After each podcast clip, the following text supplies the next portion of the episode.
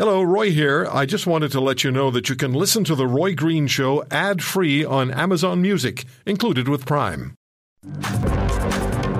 Whether it's a pandemic or wildfire, like there is in Alberta and the wildfires out in BC, or it is Hurricane Fiona that hit the Atlantic provinces, or in the United States of America, Hurricane Ian, all of these things. We need to communicate, and sometimes that blessed internet service goes down. Joining me is Glenn Morrison, who is president of the Desert Radio Amateur Transmitting Society.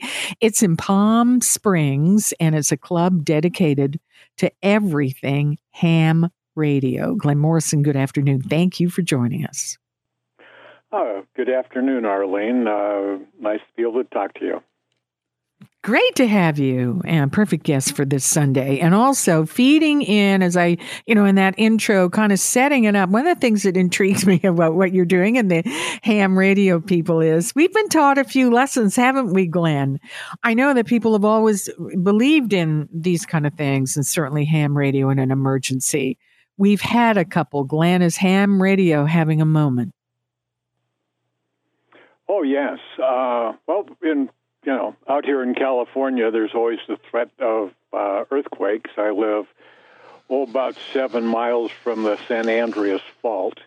So that's something that's always on our mind. And, you know, people think, oh, well, it won't happen in my lifetime.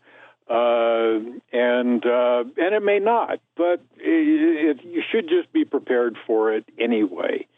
And uh, during uh, the the hurricanes that hit uh, Tahiti several years ago, and then just more recent ones through the Caribbean, like Puerto Rico and stuff. Uh, for the first few weeks, the only communications out of those islands was uh, was ham radio a lot of lessons learned these days. Uh, uh, Glenn, maybe we should explain uh, what they are and how they work. I mean, some people are so far removed from this, clicking on Facebook and Twitter and the internet and all that magic. But before that, Glenn, there were ham radios. What do they look like? Do they still look the same? Well, that's that's hard to say because I collect vintage radios that have got vacuum tubes in them, uh, and now they're all uh, you know with an analog dial and everything, and now they've mm. got uh, uh, everything's all digitized. Uh, in fact, uh, some of the radios, uh, uh, some of the modes uh, of getting the information out are are digital, uh, and so it's uh, it's it's gone that direction, but. Um, yeah, it's um, it has changed in the last, uh, particularly about the about the last ten years or so. Um, but yeah, it's uh, it's because you can't expect the uh, your your cell phone to be there; they'll be jammed. Uh, just uh, from wildfires and things uh, recently, mm-hmm. uh, everybody gets on their cell phone, and the cell phones go down; they get overloaded. So, uh, uh, ham radio is uh, one of the ways to uh, to work around that and get out messages, to work with police and fire, uh, to get message to your aunt Sadie in uh, uh, you know in Manitoba that uh, you're okay, uh, things like that. It uh, it's it's going to be about the only way to get uh, get things out. All right. Mm, so, is maybe tell us who you're communicating with. It's is it one on one, or is and and you're using good old fashioned radio frequencies there. How do they work? Uh, well, um, actually, kind of all of the above. Uh, mm-hmm. We have groups that do nothing but handle traffic, which is a, a term for for message handling. Uh, and if I wanted to get to uh, a message to my Aunt Sadie in, in Manitoba, um, you know, I could generate a message and using the radio, uh, send that message. And there's ways to do it that will actually maintain the integrity of a form, a radiogram, just like a telegram, mm-hmm. and it can get passed uh, on from person to person, kind of a, link, cha- uh, a link and uh, uh, a relay, and uh, uh, it'll eventually somebody will call Aunt Sadie and say, "Hey, I got a got a message for you from from Glenn in California, and he's okay." On the other hand, there are groups of us that get together. There's a group called ARES, Amateur Radio Emergency Services, and uh, I tell people we're kind of like yeast. We're self-rising. We're self-activating, and uh, uh, and and so when an emergency happens, when something happens, uh, we can just deploy ourselves or wait for somebody from the city or you know some kind of government entity to say we need some help. We need some eyes and, and boots on the ground, and we need to deploy some people to find out what's going on. And then a little bit later is a group called RACES, but they're mm-hmm. they're tied into FEMA and they have to wait to be activated. And then we all tie into uh, like city and county emergency operations centers it, with all the televisions and all the stuff that keep track of all the police and fire and all that kind of stuff. How does it feel when a disaster is happening and this all springs into action? It must be electric, Glenn. Oh, it is. Uh, you know, and it's uh, it's it's interesting to do, and we we drill for these uh, uh our local ARES groups. Uh, we we drill with uh, local hospitals in case of for like mass shootings or pandemics or things like that, and we uh, we actually participate with the local hospitals that uh, for handling messages and maybe their phone system goes down.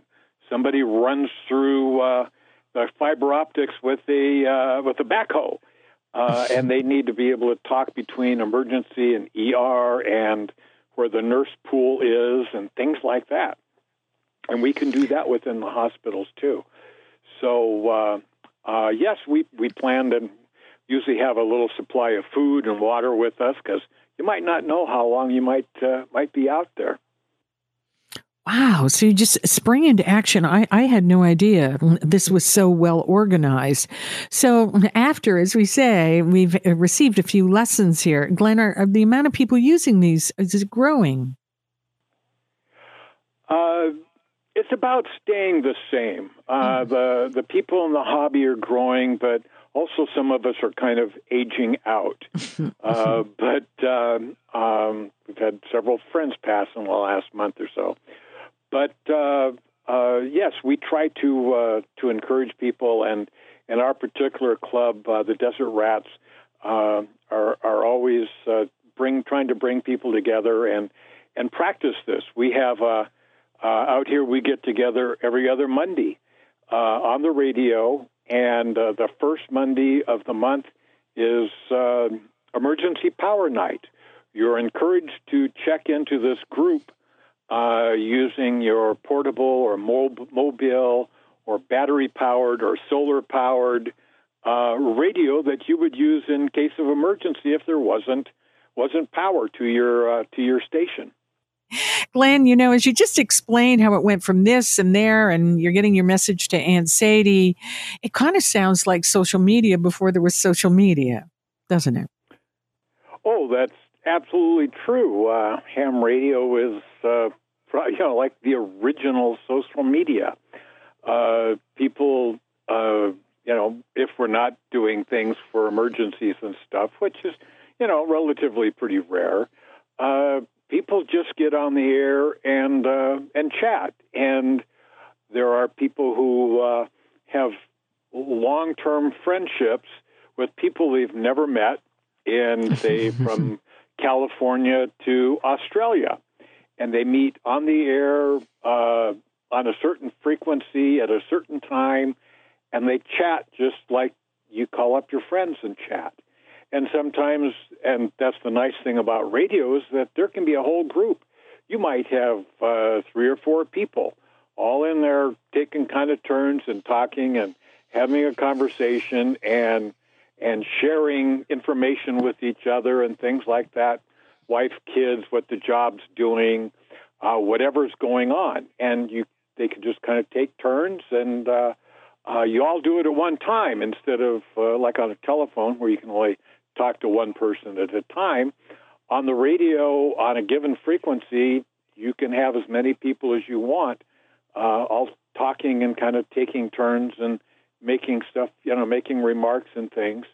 So, and we've been doing that for hundred years now, literally. So, uh, um, so take yeah, that, Twitter. Yeah, take take that, uh, Glenn. Let me ask you. You said, you know, how the wife is doing. Is this a guy thing, or are there women? A lot of women in uh, this. No, well? actually, uh, but actually, um, youngest person in our club, we've got about almost 180 members. Uh, the the youngest member is, I think she's about 13, a girl. Uh, our club has got about 20 percent of uh, of the members are licensed uh, ham radio that are women. So uh, yeah, pretty much it's kind of a guy thing, but uh, uh, uh, but like I said, there's about 20 percent of the club are women. So uh, that that, and that could change. Yeah, that that could change. Glenn, let me ask you. You know, as you talk about the, uh, how it works and going from person to person and how you do the drills, are there people who are good at this? Is there a skill involved? Oh, there is, and it's something that you you kind of have to practice. Uh, but there there are still people old fashioned uh, code, you know, Morse code, CW uh, that they pass radiograms using CW, and that's the that's a good way to do it over big distances. And um, uh, but yes, uh, one of our other Monday night groups that uh, we get together, we practice uh, handling um, uh, like hospital forms or radiogram forms, and you fill one of these out ahead of time, and then when mm-hmm. it's your turn, you send it over the air and uh, the guys on the other end uh, receive it, and it comes up in the form, and uh, it's actually printable. So you can print this form out or email it to somebody, but you have to practice doing that. Um, you know, because there's a certain amount of skill and things that you have to do to practice on how to keep all this uh, this stuff all going. Is there a certain kind of person that likes to do this? I'm looking at a picture of you and you got a baseball hat on, a t-shirt and a ponytail there. Is there a is there a dress code and is there a type of person who loves to ham here? Um, well, let's face it. Um, probably as a gross generalization, we're all kind of geeky. but uh, uh, no, there's um, uh, I, well, a lot of people are in uh, electronics and engineering. I've got friends that are broadcast engineers. I've got friends that uh, uh, were news cameramen and, and editors and things for uh, big news networks. Uh, and then one of the guys down the street, he uh, uh, he owns a uh, he's an electrician and he owns a, uh, a pool service, you know, for swimming pools and stuff. So it's pretty much a good cross section of uh, uh, of of people uh, with a slight slight bend toward a little bit geekiness because let's mm-hmm. face it, nobody's ever seen an electron, so it just kind of all works on this theory. But uh, uh, yeah, just uh, pretty much just a, a, little bit of everything. Uh, good variety of ages.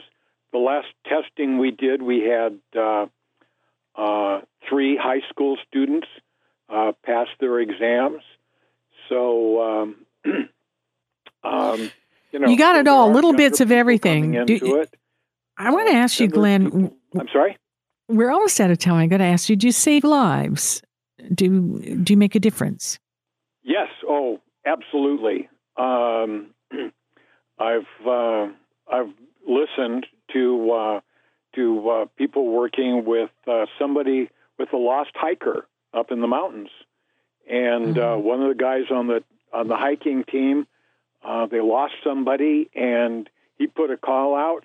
Who got a hold of the uh, the county sheriff, and uh, they all worked communications because the sheriff couldn't talk to this guy, but the guy sitting in his house was on the telephone and on the radio, and uh, and and they found the the lost hiker.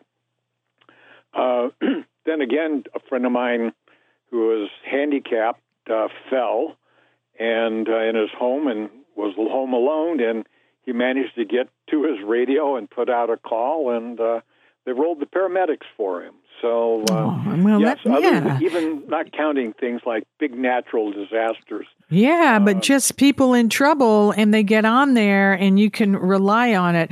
Glenn, we're almost out of time. Just have seconds left. I, I, I do have to ask you do you really have an Aunt Sadie?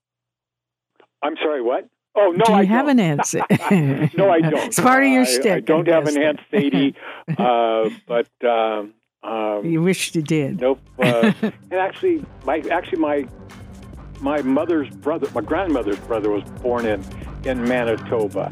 But All other than that, uh, no Aunt Sadies and uh, no relatives in in Canada.